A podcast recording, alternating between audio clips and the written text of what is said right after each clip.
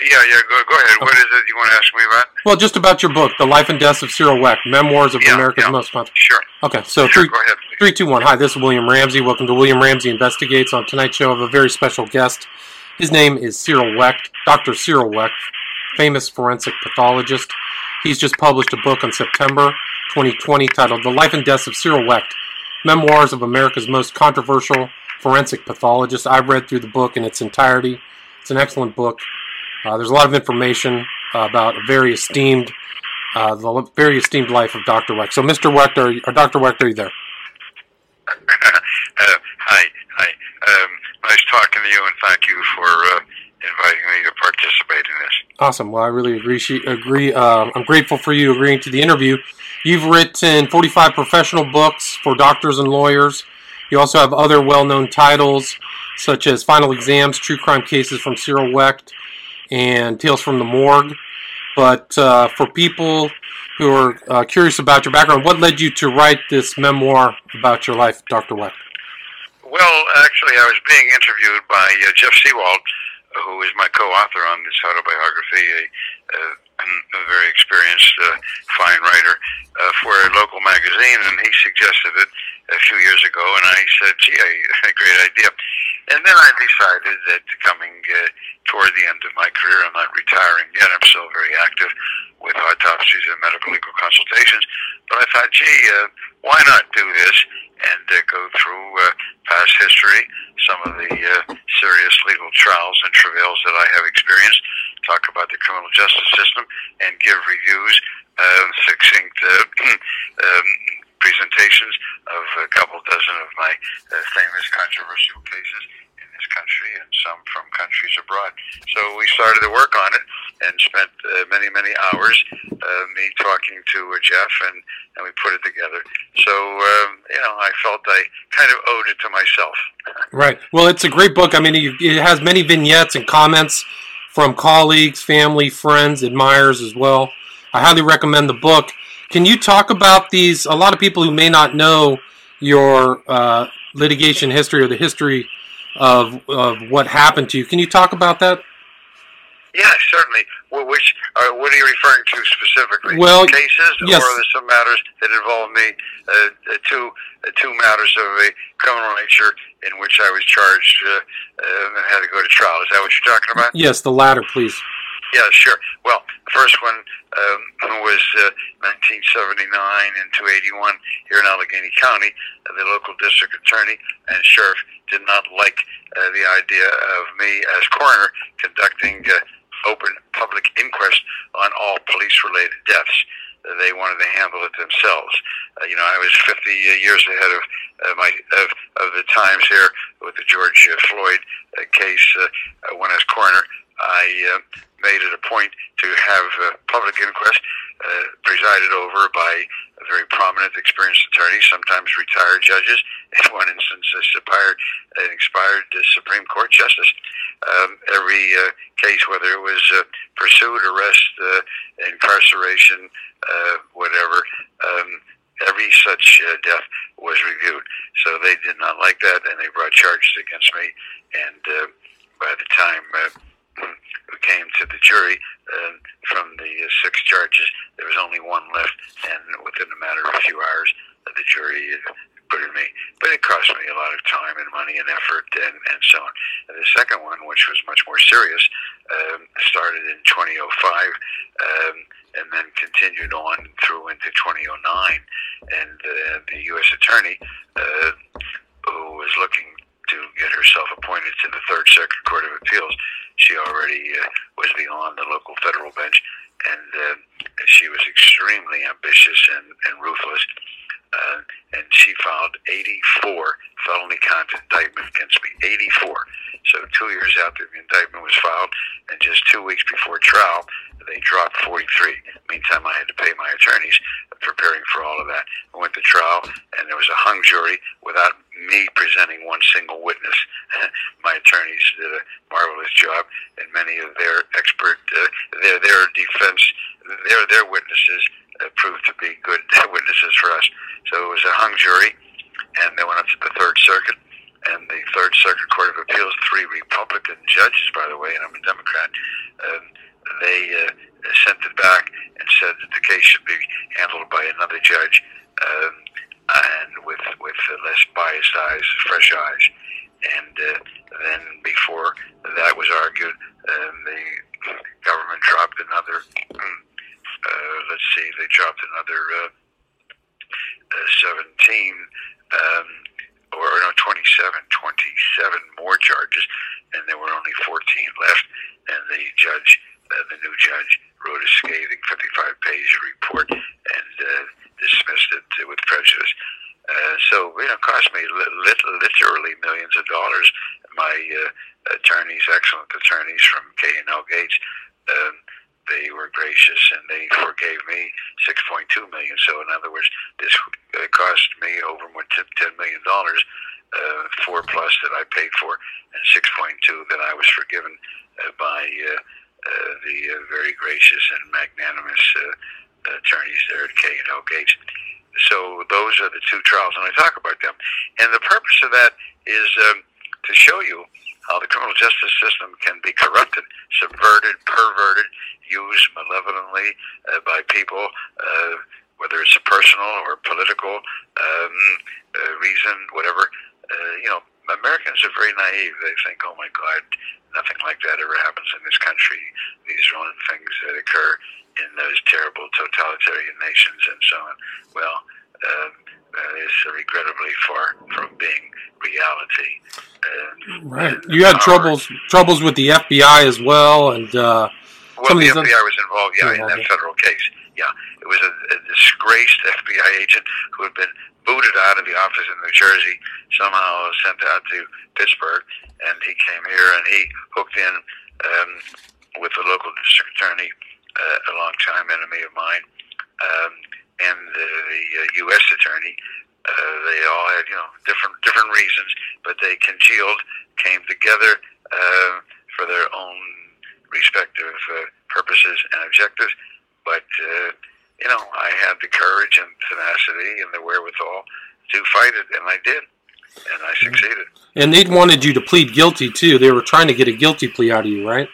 Oh yeah, yeah. You know what? Within a matter of, uh, I think it was just days or so on, when my attorney uh, went to them to find out, they said, uh, you know, Doctor Others, remember, 84 felony count indictment, and to show you how, how unscrupulous, rotten they are, they said, if Dr. Wecht will plead guilty to one charge, one, um, that'll be the end of it. He won't go to jail. Uh, won't be any fine or or, or whatever. And uh, and I said no, screw them. Um, and uh, but that just gives you an idea of uh, you know they just threw uh, the saying goes everything against a wall, and you hope that something sticks. Right, and you were kind of a well-known, not just a well-known coroner, but a political. You were involved in the political process. I don't think a lot of people know that much about your local political background, uh, but yeah, yes, I have been involved politically and had been elected as coroner uh, many times, uh, two separate tenure periods. Uh, during which I have been elected, I think, a total of six times or so on, um, three uh, at least in each of those 10 year periods. And then I was the chairman of the Allegheny County Democratic Committee for many years, and um, I was a state committee man and a national committee man. Uh, in fact, I spoke at the 1982 Democratic National Convention, and in 1982, I was the Democratic nominee. I won the primary overwhelmingly and ran against the incumbent U.S. Senator uh, John Heinz, who uh, had uh, a few dollars to spend, right. um, and and I lost in 1980. But yes, I have been involved politically, and that uh, was part of the uh, part of the situation. Another part of it that played out, I'm sure, although uh, never acknowledged publicly by them, was uh, my uh, long-standing involvement with the JF, the JFK assassination, and I kind of think this is conjecture, admittedly, but uh, maybe, especially in that uh, federal case, they were being um, catalyzed, uh, encouraged uh, by some people, uh, uh, maybe in the Washington D.C. area, that uh, weren't happy about what I've been saying uh, concerning the Warren Commission report since 1965. Right. And how did how did you initially get involved in analyzing the JFK assassination? I was invited to present a paper at the American Academy of Forensic Sciences meeting in 1966. And this is the largest, most prestigious group of forensic scientists in the world, and they meet annually. There are different sections, all the different forensic science sections. So they choose the subject each each year, a plenary session, uh, that is of interest to as many, if not all, of the different sections of the academy. And they chose, understandably, uh, then the Warren Commission report, which had just come out, and I was asked to represent the pathology section, of which I had been the chairman. And I said, certainly. And so I prepared and gave my paper, and then from there on, it just blossomed. I was contacted by uh, all kinds of national television stations, and uh, then I was consulted by Jim Garrison in the Clay Shaw trial right. and testified before a federal judge. Then finally, in 1972, I got in as the first non-government related, non-government sponsored forensic pathologist uh, to examine all the autopsy materials at the National Archives in Washington, D.C. And that is when I discovered that the president's brain was missing. Page 1, August 24, 1972, New York Times, by their top reporter, Fred Graham, President's brain missing. It remains missing as we speak here today. Never examined. It was fixed in formalin to harden it uh, for two weeks, properly done, and then they went back and looked at the autopsy report, and it says sections of the brain are not made in order to preserve the specimen preserve the specimen for whom? For Jackie Kennedy's mantelpiece? For her children or grandchildren? Unbelievable the brain wasn't sectioned because it would have shown clearly that the president was struck in the head at two different times, uh, one shot from the rear and one shot from the front, and that's what would have been seen with the hemorrhagic tracks through the brain uh, if it had been properly examined. And so it wasn't. Uh, it was just a continuing cover-up. The autopsy being done by two pathologists, career naval pathologist at Bethesda Naval Hospital, where the body quite illegally had been taken uh, out of the Dallas jurisdiction where the autopsy should have been done. Uh, two hospital pathologists uh, who had never done a single gunshot wound autopsy in their entire careers. Never a single gunshot wound autopsy in their entire careers, and now they're given uh, the president with multiple gunshot wounds. You got to determine angle, range, sequence, trajectory, and then you got to correlate all those wounds with the wounds in John Connally, Governor Connally.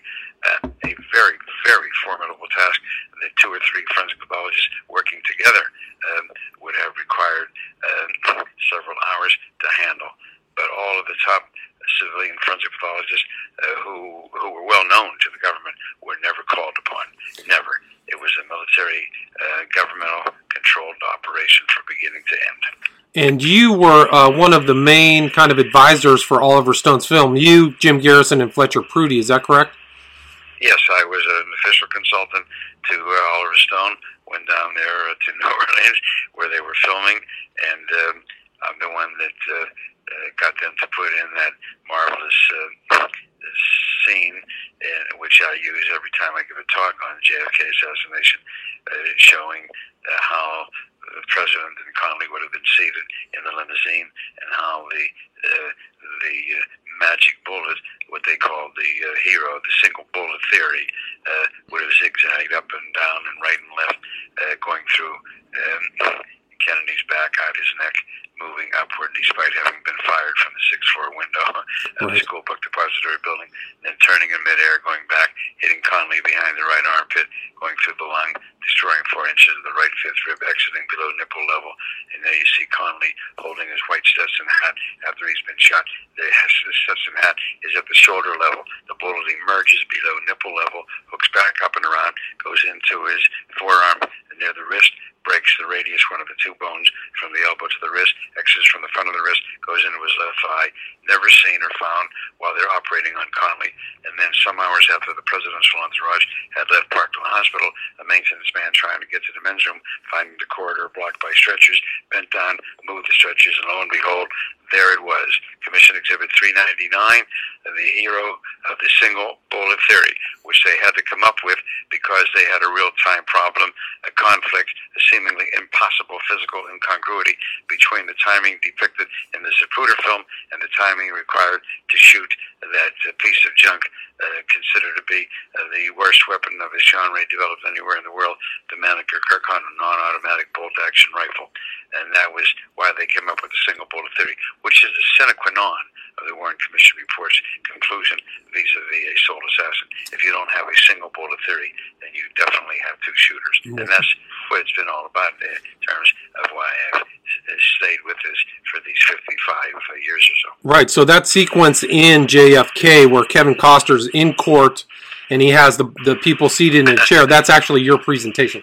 Yes, yes. That, they did not have it in the, in the script when I went down, and Oliver Stone gave it to me to read. And uh, they, there was one error. They had the bullet uh, measured in grams rather than grains. I corrected that, and I strongly suggested that they they understood and uh, they bought it right away. And that's a wonderful scene with Kevin Costner. And that also kind of brought you into other um, known American assassinations. You were called by Noguchi in L.A. after RFK was murdered. Is that correct? Yes. Uh, Tom, who is a longtime friend and colleague, still is to this day, although he's long retired. Uh, Tom uh, called me in the middle of the night three hour time difference to tell me that Robert Kennedy had been shot. Uh, he didn't need any advice on the autopsy, but he wanted to get my advice. We had become good friends as young men at the American Academy of Forensic Sciences. He wanted to get my advice and suggestions to make sure that they didn't spirit the body of the senator out of L.A. like they had done with the president in Dallas. And I advised Tom, uh, you be proactive, invited them to come in as your observers, and he invited three uh, military forensic pathologists to be there and things worked out quite well. So I was an advisor, and I went out there and went to the Ambassador Hotel where Robert Kennedy was uh, shot, and so on. And I've dealt with that. Another case uh, with uh, with cover up. I'll ask you what I've, I've asked thousands of people over the years in multiple multiple presentations. What what do you recall being the distance as there's a senator walking out to the kitchen area? They couldn't take him through the ballroom. He had just won the primary in California. They never get him out of there from his thousands of devoted uh, supporters. And so they said, let's go out to the kitchen. So he's walking out to the kitchen, and there's Sirhan out in front of him, and Sirhan uh, uh, shoots him. What was the distance that, that you would recall? Well, six feet, seven feet, supposedly. Okay, you're, you're, you're in the range, six feet. People say six feet, eight feet, ten feet, twelve feet, two feet. The distance. Ready for this? And you'll find it in the autopsy report. This is not Wecht's opinion. This is determined by Dr. Noguchi and um, and corroborated through ballistics tests, criminalistic shooting test, and so on, as well as pathological studies. The shot that fired, uh, that was fired. Um, um, that killed Robert Kennedy was fired one to one and a half inches behind and above the right ear with a slightly forward trajectory. Sirhan Sirhan was never one to one and a half inches away and never in such a position that the bullet would have moved forward.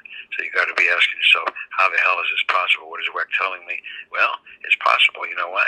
Because at the trial, Noguchi was never asked this by the direct, um, on direct examination, obviously, and then amazingly, on cross-examination, an experienced criminal defense attorney named Grant Cooper never bothered to ask Dr. Noguchi what was the distance, what was the trajectory of that shot, Dr. Noguchi, that killed Senator Kennedy. He was never asked that. You like that? Stinks to high heaven, doesn't it? Yes, it does. It stinks a lot. And you are also kind of friends, or you made an acquaintance with Harvey Oswald's widow, Marina, and George de. Can you talk a little bit about yes, that? Yes, yeah, you're, you're really on top of it. You're, you're right. You're right. Uh, I uh, had lunch with Marina and, and met with her and had some correspondence since then on and off. And I met um, with George de Mohrenschildt at his home. He was a, a white Russian uh, uh, who had become busy, uh, some active in the oil industry, and for whatever reason, he reached out to Oswald. He said because he felt sorry for Oswald after his two and a half year stay in Russia and so on. So uh, he befriended Oswald. And interestingly, as that story began to unfold, and de Mohrenschildt was on his way to Washington to testify before a Senate committee, stopped at his daughter's house in Florida, and conveniently committed suicide. That's that's right. that's the story there. Right, and Marina, she never believed that Oswald was involved. No, no yeah, so no. She she strongly and uh, and clearly not not you know not in a wild uh, forensic passion. Uh, she's a very lovely, intelligent uh, lady, um, and she she said there's no way that he never voiced any thoughts along those lines at all. Gotcha. And I mean, one of the interesting things about the book is how many international cases you've been involved in. I don't think many people would know that you've been involved in all these international cases. Can you talk about those? Some fa- fascinating cases. I've had three in Israel, um, Singapore, um, Taiwan, um, um, uh, Argentina. Brazil, Argentina. Oh yes, I, I I'm the first one that showed that. Uh, what the hell was his name? Alberto Nisman. Alberto Yeah, Nisman. Alberto Nisman, thank you. Um, uh, Alberto, the special prosecutor who was going to give his testimony that he did not commit suicide, that he had been murdered. And that now is the official version. But up until that time, yeah, they came up here from Argentina and interviewed me extensively. And um, yeah, the other other fascinating cases um, from from abroad, uh, cases uh, from Australia where they uh, said that some of these indigenous people, the Aborigines, had committed suicide. We showed uh, that was not the case, and uh, it, uh, yeah, very interesting. And people will find uh, these versions uh, in the book. Uh, you know, the um, life and deaths of uh, the Cyril Wecht uh, memoirs of America's uh, most controversial forensic pathologist, uh, and then they can go on to read them um, in toto. Um, as you said, there are eight other books that uh, contain um, many of the cases that I've been involved in, including O.J. Simpson and JonBenét Ramsey and uh, Chandra Levy, Waco Branch Davidian Right. Fire, uh, Gene Harris, uh, uh, Secretary of Commerce Ron Brown, White House Counsel Vince Foster. Yeah, they're they're all there uh, in in those books, and and most of them are are set forth, you know, in brief fashion in in this book, uh, The Life and Deaths of Cyril Wecht. It's just an amazing career you've had. I mean, you did the autopsies on David Koresh and really yes, kind yeah, of Stephen Stephen Judy Schneider is lieutenant and top lieutenant, and his wife. Your your and I went down there and did those repeat uh, autopsies, and then uh, um, Laci Peterson uh, and uh, and the newborn baby.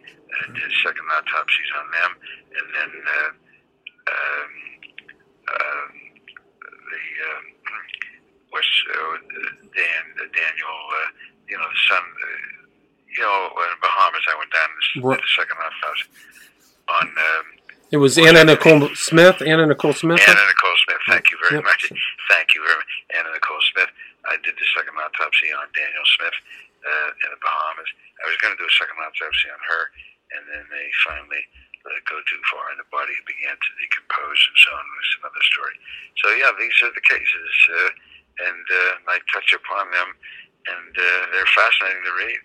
Um, and then, as I've already said and commented upon, you know, the background of my life, some interesting things growing up where I did uh, in this particular uh, district of, uh, of Pittsburgh, and, Right. and then the things I've talked about as corner. And you were kind of your parents. Uh, you were born in kind of an outlying area of Pittsburgh, right? Your parents were. Yes, I was born in a- an outlying county. It's close to the West Virginia border.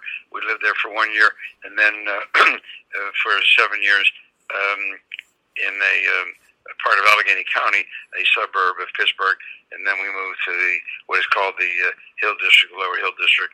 It's uh, just on the edge of downtown Pittsburgh, and uh, you know, it's an area that was populated um, largely, overwhelmingly by um, immigrants, uh, first generation. My father was from Lithuania, my mother from uh, Kiev, Russia, which is now Ukraine, and uh, that's where I grew up and went to school.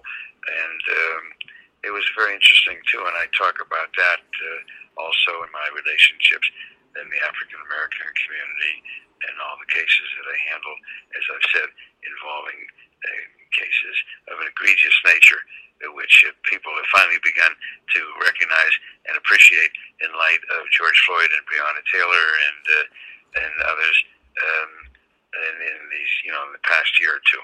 Right, and you had there were specific cases of police brutality in Pittsburgh that Yes. never made the national media, but these kind of things No. have been happening. Yeah, exactly. Johnny Gammage, uh, one case uh, did did get covered somewhat.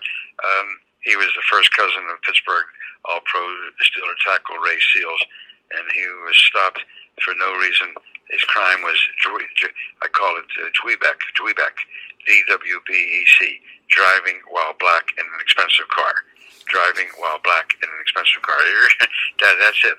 I remember uh, being on a TV program with Montel Williams in New York City. He was telling me how he'd gotten himself one of those Hummers after the Iraq War. Uh, it just come out, a new vehicle then, and he was driving along, and cops stopped him, uh, no reason at all. Of course, one minute later, when they realized who he was, then they were asking him for tickets to his TV show.